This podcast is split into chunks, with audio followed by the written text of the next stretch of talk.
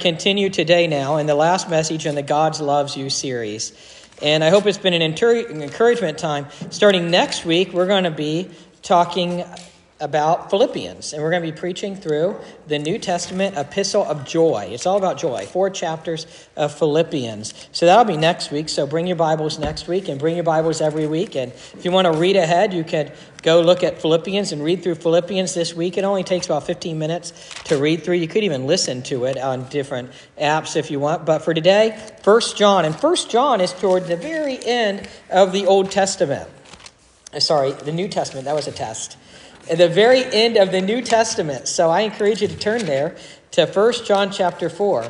It's always neat. You know, I talked about this at Bible study. Our Wednesday night Bible study is now studying 1st and 2nd Corinthians. And it's always neat when you see different writers. You know, God inspired the writers of the Bible, but he inspired them in a way that their personality still comes through. So you see Paul, the apostle's personality, dealing with problems, confronting problems. And as we see John, we see his personality come through, very much about love. You know, and that's what we're going to get into today. You know, God's love enables us to love others. Sometimes it might be difficult to love others, right? But God's love enables us to love others. God's love empowers, enables us to forgive others. There's a guy, this is a true story, Rick Garman, opened his gun cabinet and took a long look at the weapons within it. He lifted his best rifle and began polishing it. He had been doing all he could to hide the rage inside of him. But people knew. What they could not know was that the fantasy of vengeance that had crept into his mind months ago had put down roots and grown into a genuine intention. He was going to take this gun, place it on the floor of his car, and drive slowly through the college campus. Sooner or later, he would see him. He would see the student who raped his daughter, Katie. Then he would calmly pick up the gun, aim it, and deliver justice. Some people are angry, some people have rage. Sometimes it's caused by something, sometimes not. In this case, there was a cause. There was a cause, the injustice against his daughter. His sweet Katie had been only 18, a college freshman. She couldn't, she couldn't tell anyone for a long time. Instead, she switched schools, developed eating disorders, and fought severe depression. It was Katie's mother Rick's wife, who finally got the truth out of her. She told her mother about the date rape and gave her the name of the boy, but it, it didn't help. Katie became more and more withdrawn. It took a year of prayer and therapy before she finally began to turn the corner and get on with life. But her protective father did not turn the corner. He seethed with ever deepening fury over the punk who had devastated his daughter. First, Rick merely daydreamed about revenge. But at some point, he found himself making solid plans. Now he stood at the gun cabinet, ready to turn those plans into action. That's when his young son Thomas came up behind him. His young son Thomas said, You going hunting, Dad? Cleaning your, cleaning your guns? Can I help you? For a moment, Rick just stood without responding. When he turned around, he saw tears in his son's eyes. He knows, Rick thought. Dear God, I think my son knows my plan. Some kind of spell broke at that moment. Come here, son. Give me a hug. Thomas, the son, ran over to his dad and then wrapped his arms around his father hugging him with all the love and affection he could muster.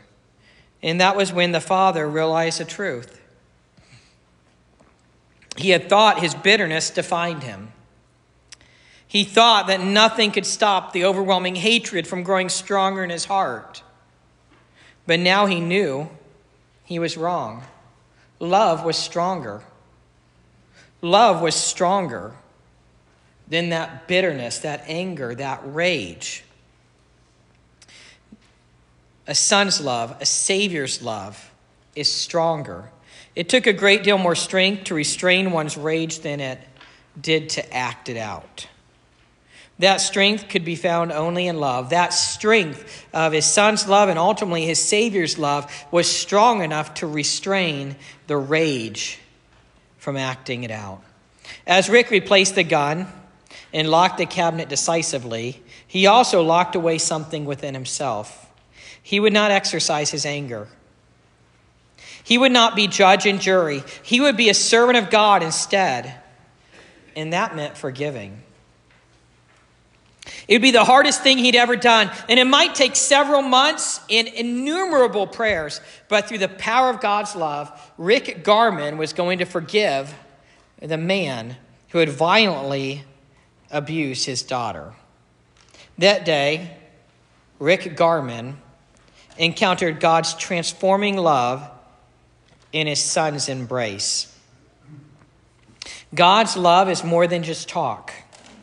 It is real.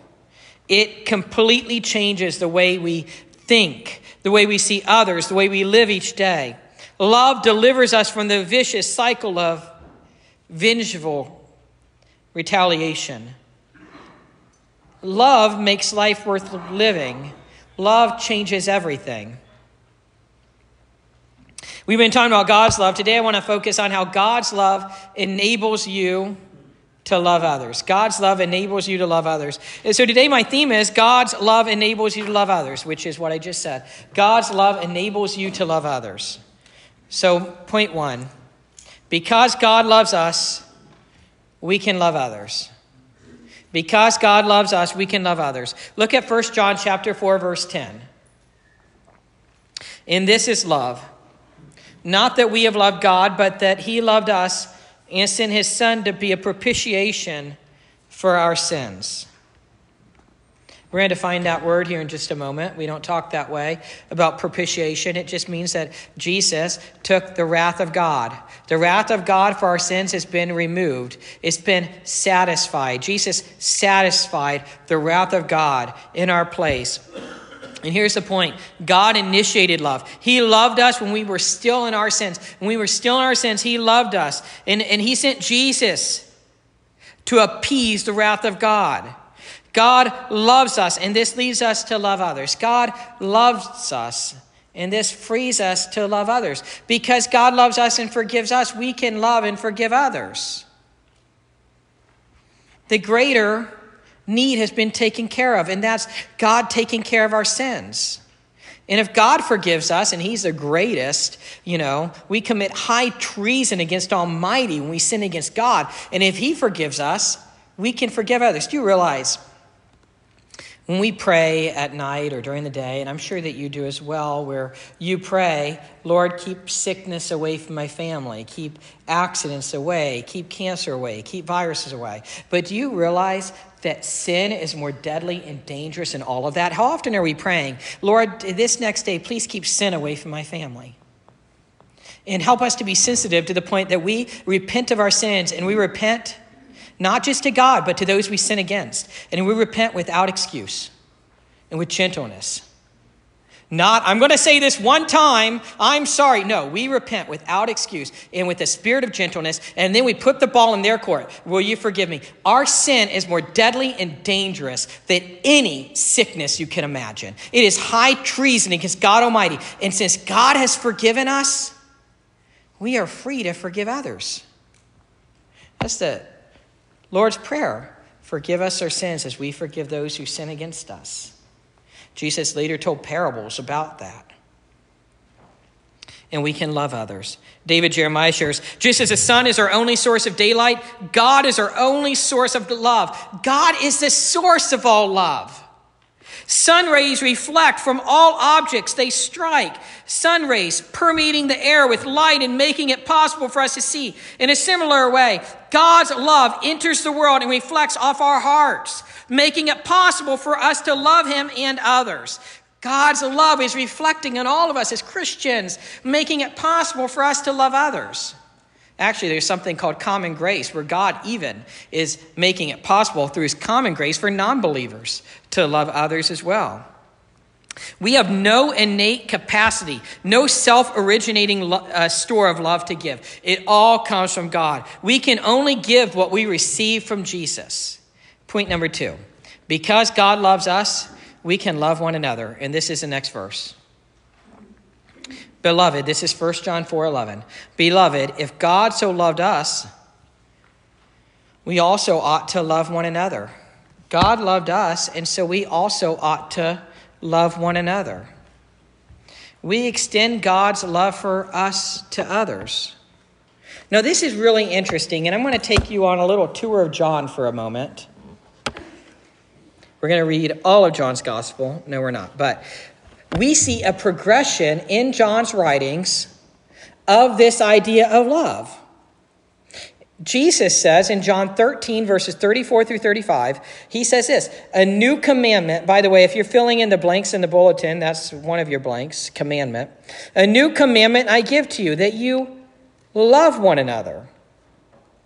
Just as I have loved you, you also are to love one another. By this, all people will know that you're my disciples if you have love for one another. There's actually three blanks on the little insert right there. Jesus is giving us this commandment. As he has loved us, we are to love one another.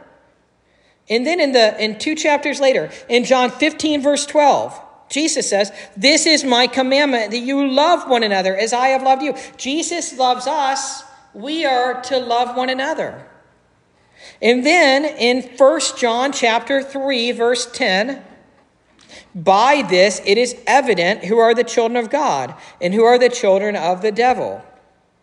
Whoever does not practice righteousness is not of God, nor is the one who does not love his brother. That is powerful. As Christians, we should have fruit. And part of that fruit is practicing, practice meaning, that means a habit, a habit of pursuing righteous living. We can only do that through the Holy Spirit who's inside us, empowering us. Another part of that fruit is love.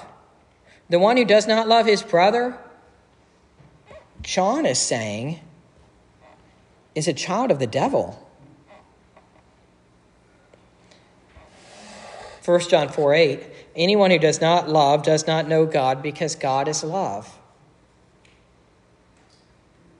This is convicting. We all make mistakes, and that's why I think a hallmark attribute of Christians is repentance, is meeting up and saying, Let's talk. I, I apologize. I ask for your forgiveness. I was unloving.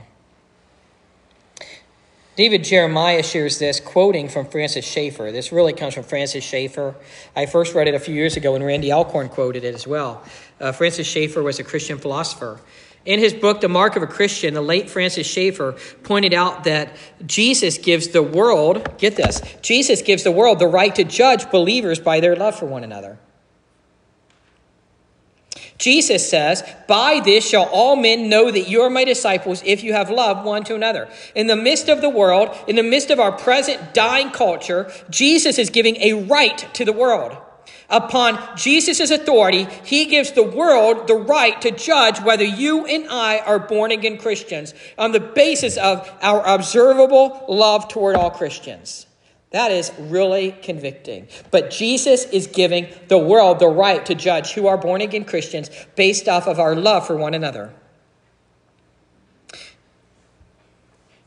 Jesus turns to the world and says, I have something to say to you. On the basis of my authority, I give you a right.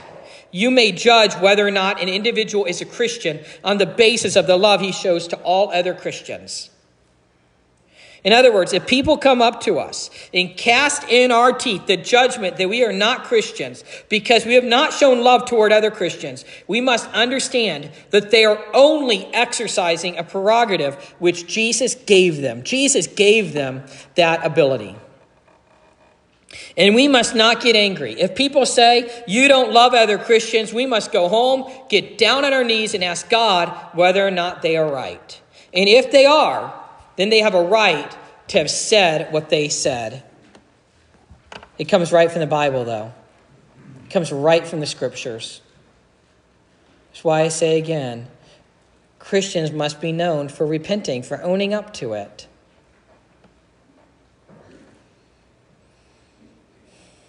Another example from David Jeremiah. He says, This can turn out to be a pretty, long, a pretty tough task. We can hardly agree with one Christian writer who describes how nothing in the world is more important or more difficult than truly loving other people. That odorous person with the nasty cough who sat next to you on the plane, shoving his newspaper into your face, those crude louts in the neighborhood with the, with the barking dog, that smooth liar who took you in so completely last week. By what magic are you supposed to feel toward those um, toward those people anything but revulsion, distrust, and resentment, and justified desire to have nothing to do with them by the Holy Spirit within us.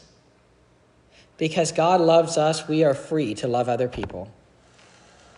We can look at many other scriptures. The greatest commandment, Matthew 22, 37 through 39. Love God, love people. Love your enemy, Matthew 5, 43 through 45 and verse 48.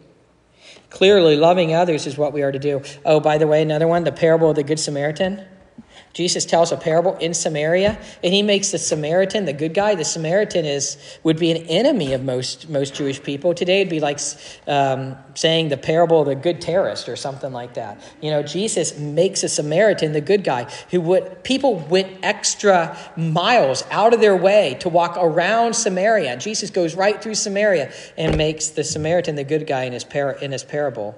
So, how do we love? God loved us. We must first worship Jesus, worship him. We must thank God and worship Him for His love.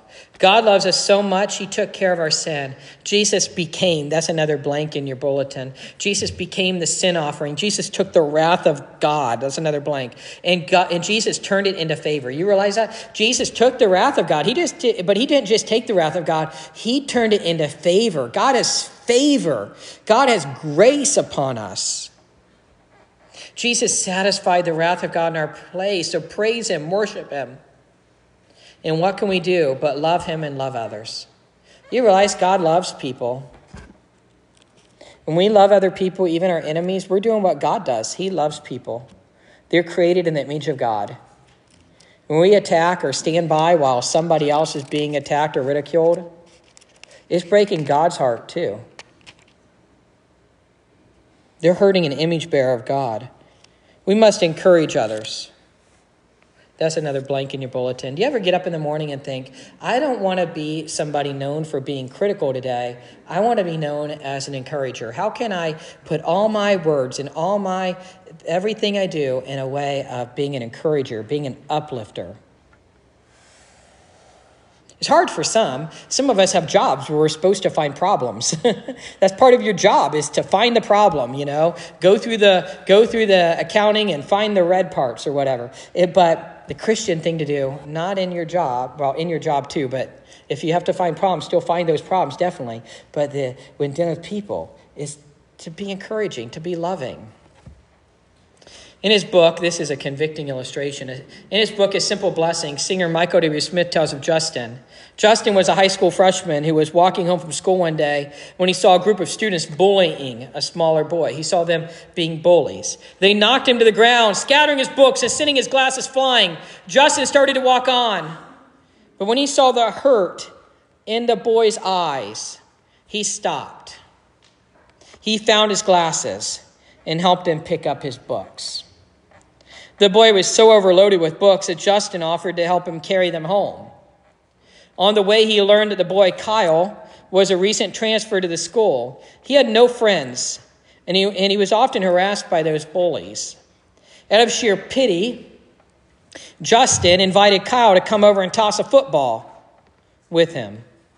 The two became fast friends, and at the end of their senior year, Kyle emerged as valedictorian of the graduating class. As he began his valedictory speech, Justin was stunned. Kyle told of his early misery.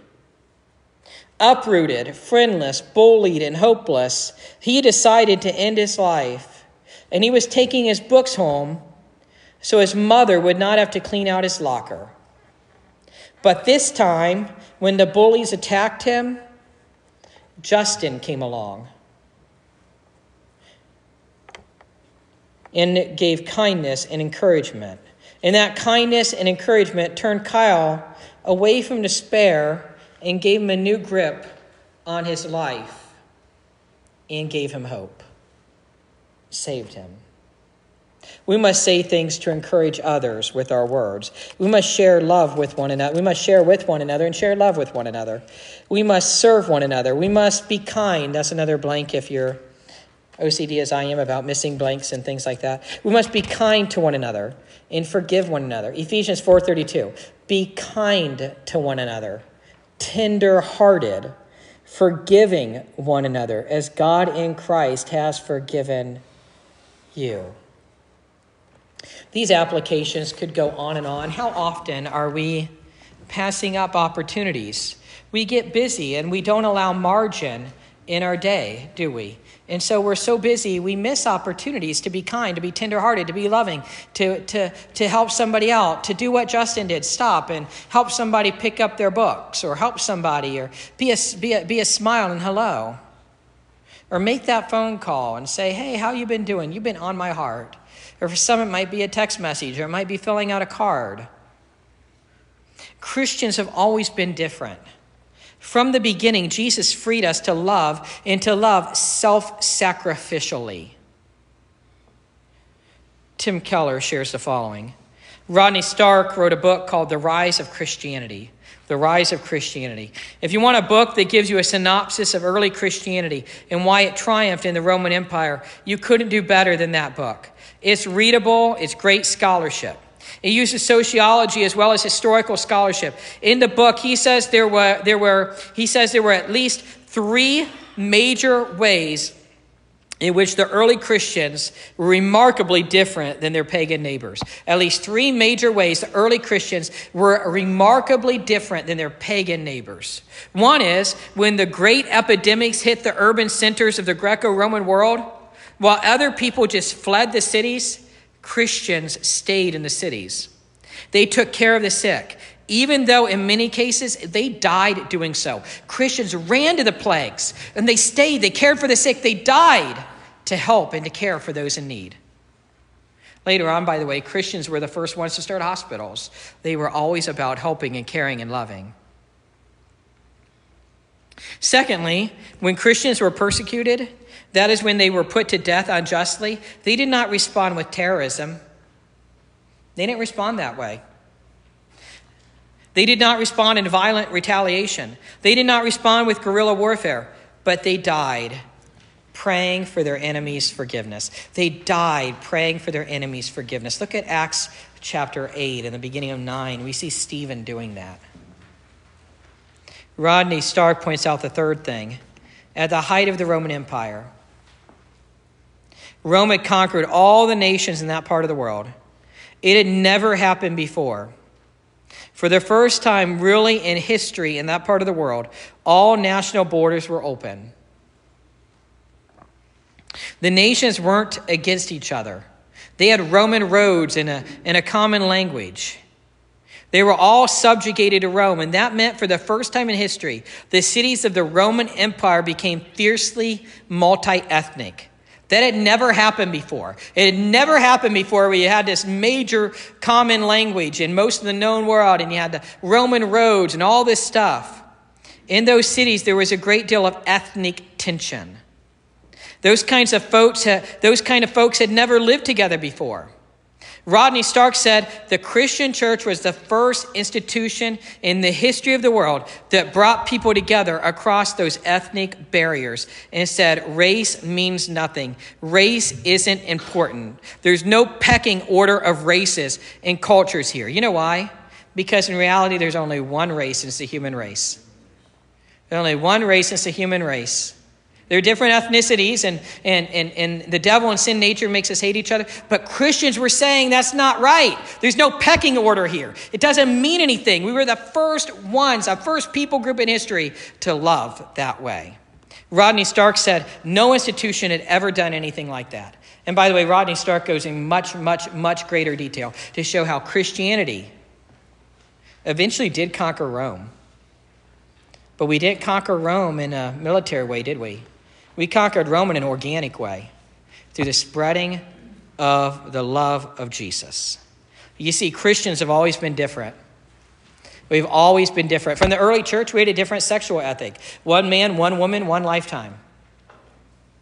Here's an interesting thing. Some of you have heard this at the Bible studies I led and things like that. It, it's a really, really cool illustration, though. The Romans, uh, in a Greco Roman culture, they would uh, kill their babies if they didn't want them. They just did. They just abandoned them.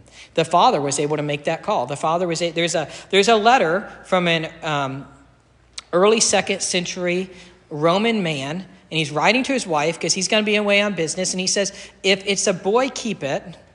If it's a girl, just abandon it.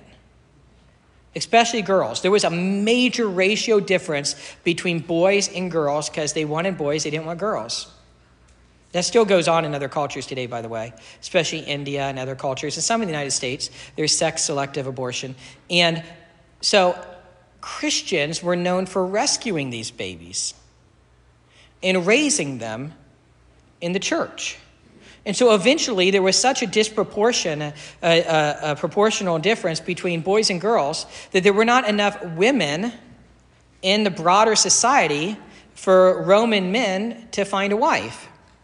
So the men had to join the church and go into the Christian churches to find a wife. And the women, generally raised in church, were Christians, and uh, Christianity really saved Rome in that way. They had to go into the church to find uh, women to marry because they were just killing off the girls, and Christianity was different. Christianity has always been different. Jesus enables us to love others. Let's pray. Pray. Dear Father, I pray right now that you would help us. Help us to be different. Help us to be loving.